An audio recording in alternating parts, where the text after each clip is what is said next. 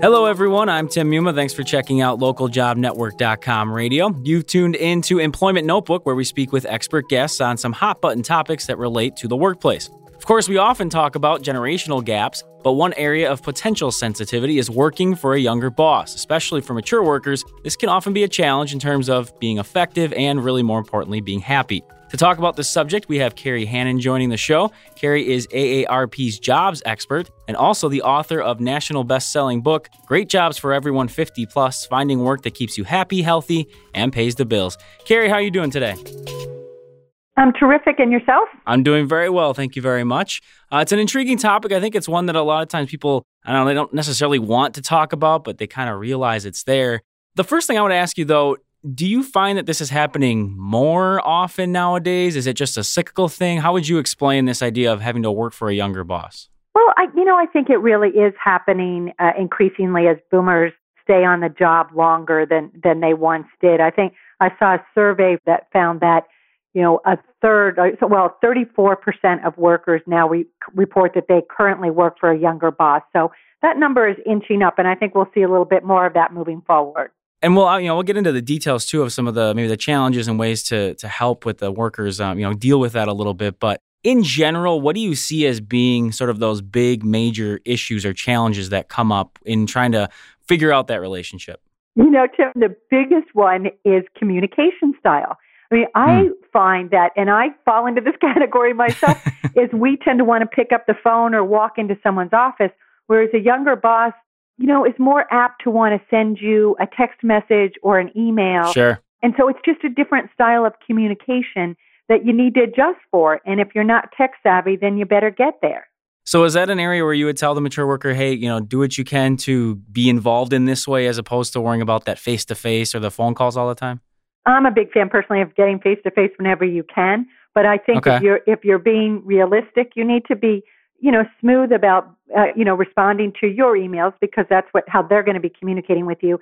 And learn how to text if it's something you're not comfortable with. Get up to speed with it. And in addition, you know, there are lots of ways you can add these sort of tech skills so they're more comfortable for you. But definitely do that because you'll find. I mean, don't even bother leaving a voice message because they're probably not going to listen to it. and so, you know, really keep this in mind. It's not about you. It's just a communication style. Right, right. Now, as I said kind of off the beginning there, that I think a lot of people don't necessarily want to talk about it, although we sort of know it exists and there might be this uncomfortableness from both sides, both the, the boss thinking, are they okay with this? And then the employee maybe wondering if this is going to work. Would you suggest having a conversation between the two? Is that not proper etiquette? Where would you go with that?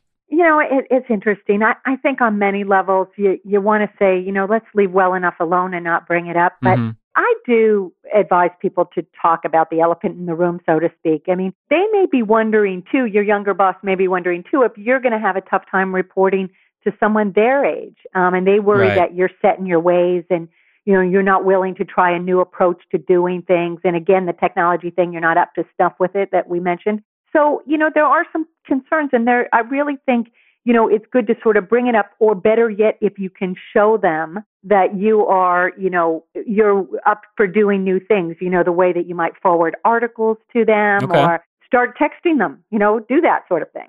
When it comes to, you know, this perspective of working for a person that's younger or in the opposite side again, having direct reports who are older than you, how much of it comes down to simply an attitude? I mean, is there something that you can adjust your thinking to help the whole situation? Again so you're uh, effective as well as just being happy in that position. That's a great question. I really think that that you've hit it. You need to be positive. You need to come to your job regardless who your boss is whatever their age is with a positive can do attitude. Everyone wants to win. So if you show up and you're energetic you're open to trying new ways of doing things it shows through to the to your boss so adjusting your attitude is very important. You've got to watch your language. You want to be careful you don't come off as sounding condescending or I've, I've done this a million times, you know, Mr. Know It All sort of thing or Miss Know It All. You need to really, you know, eh, be careful that you don't adopt that parental tone with someone. And, sure. and it can creep, creep into your language. And also, don't, you know, make some comment about your grandchildren or, or, you know, uh, any age related thing. Try to be careful uh, and I often tell people, please don't tell them that they remind you of your son or your nephew or something.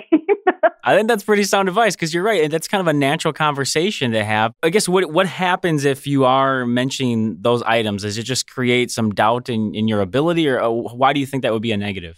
Well, I think if you bring it up, it automatically creates this schism. You know, this mm. age difference sort of jumps into the game, and and you don't need to bring it up. It's going to be apparent, but you know, when when you're working together as a team with somebody, whether they're your boss or not, you all want to act like you're on the same page. So anything right. you even subtly brings up that draws a, di- a point of differentiation between you, you want to try to avoid. Sure.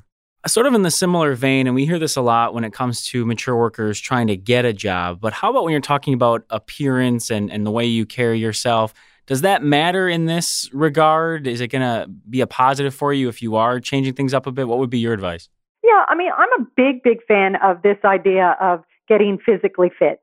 and I feel, okay. I truly believe so many people, workers come up to me, over 50 workers particularly, like, should I dye my hair? Should I get Botox? So and so. Sure. And I'm like, well, you know, if you want to, by all means, you should. If that's going to make you feel more confident about yourself.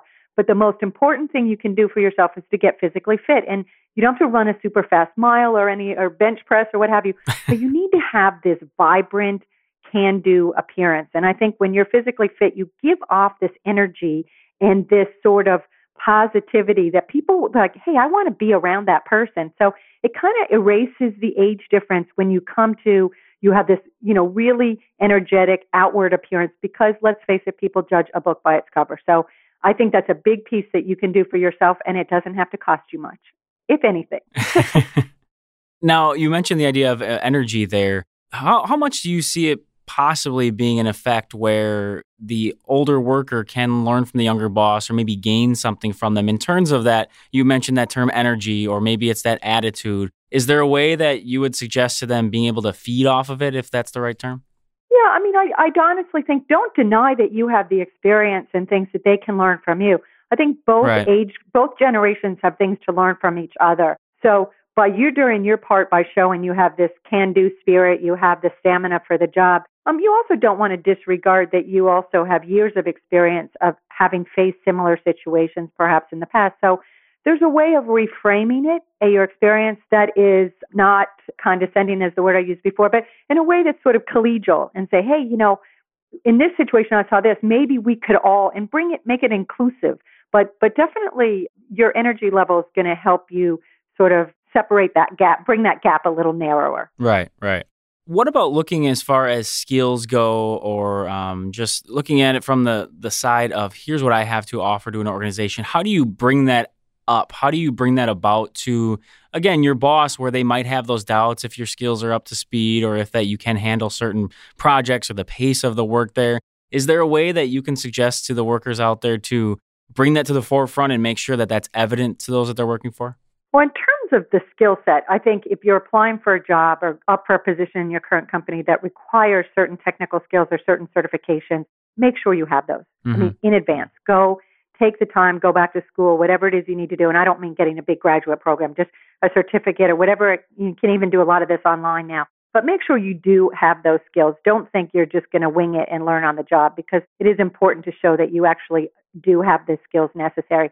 Secondly, I think you need to approach you know, that you're embracing new ways of doing things, but you also want to approach the challenge or whatever the whenever you're interviewing, particularly with a younger person, you know, show how look in your head, say, I'm a consultant. I am look at it as if you're helicoptering in to fix that company's problem and you're sure. the pro. So they'll trust your confidence. That confidence will come through when you say, Hey, I'm really a professional at this and I know how to fix your problem. I like that. Now, when it comes to you know sort of moving forward, you've been in the position for a little while. I guess there's not an easy way to phrase this, but you mentioned the idea of not sort of having that mentor speak or not having that parental talk that kind of comes about from people every now and again. Is there a way to sort of build that relationship where it seems like it's a, a peer level versus uh, again, maybe having that attitude of, you know, here's the older person, here's the younger person. I, I don't know if there's any simple answer to that, but any sort of general suggestions you can offer the listeners.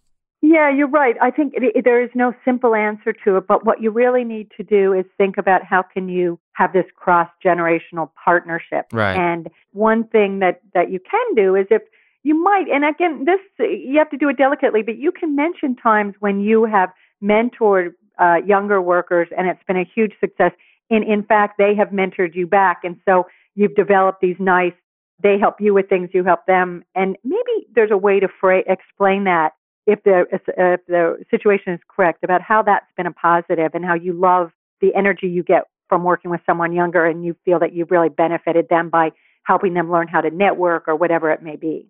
Of course, uh, technology uh, comes up a number of times, and you've mentioned it here a few times as well. Social media being such a big thing now, do you suggest mature workers try to sort of be online with that and, and participate? Is it something that if you're not comfortable with, you just don't worry about that aspect of it? What would you suggest?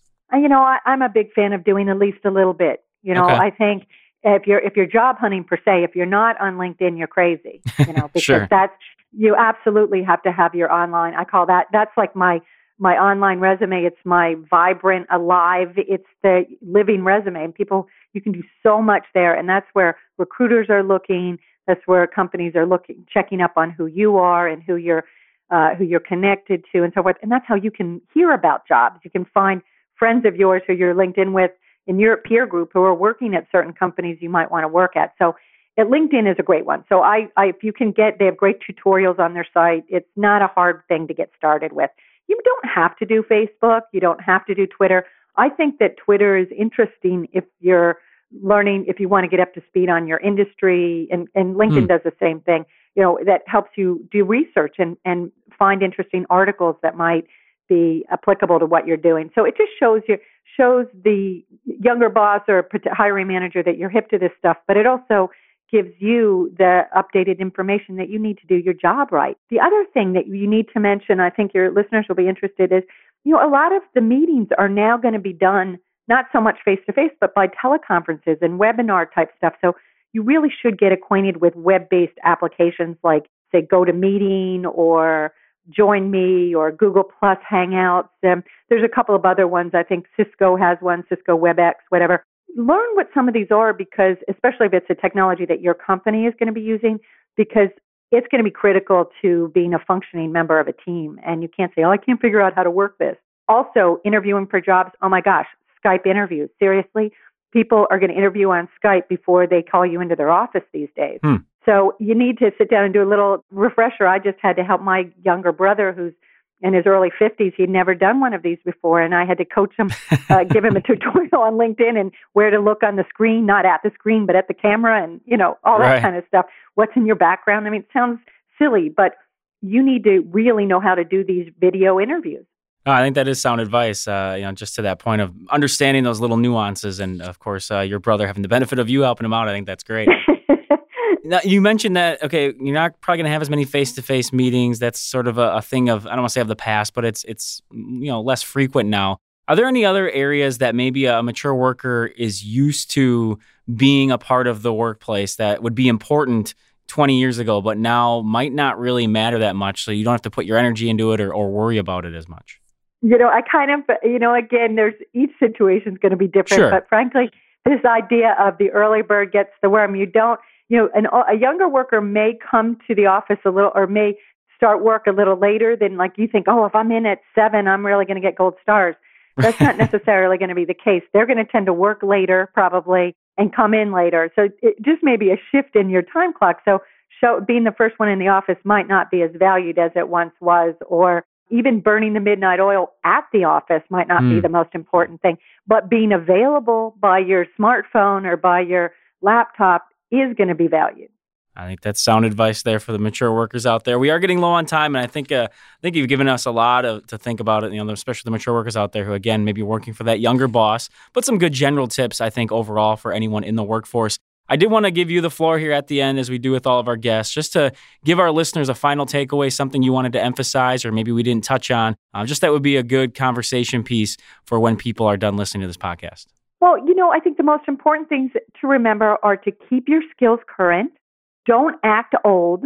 Don't complain about your achy back or what have you. And and steer away from sort of what I call age-centric comments, you know, suggesting, you know, as I as I mentioned that, you know, that it reminds you of something your child has done or whatever the the boss is doing. So, you know, these are just really basic behaviors, but But it's the skill thing is really, really key. And it's easy to think, oh, I can just teach myself anything. I'm going to learn the new technology on the job. You might not. So take the time and make sure you're sharp. Well, Kerry, I really do appreciate you coming on. Thank you for sharing all of your experience thoughts. Uh, you know, you definitely uh, have your finger on the pulse. I think our listeners have learned a lot. So thanks again for coming on the show. Thank you. It's a pleasure.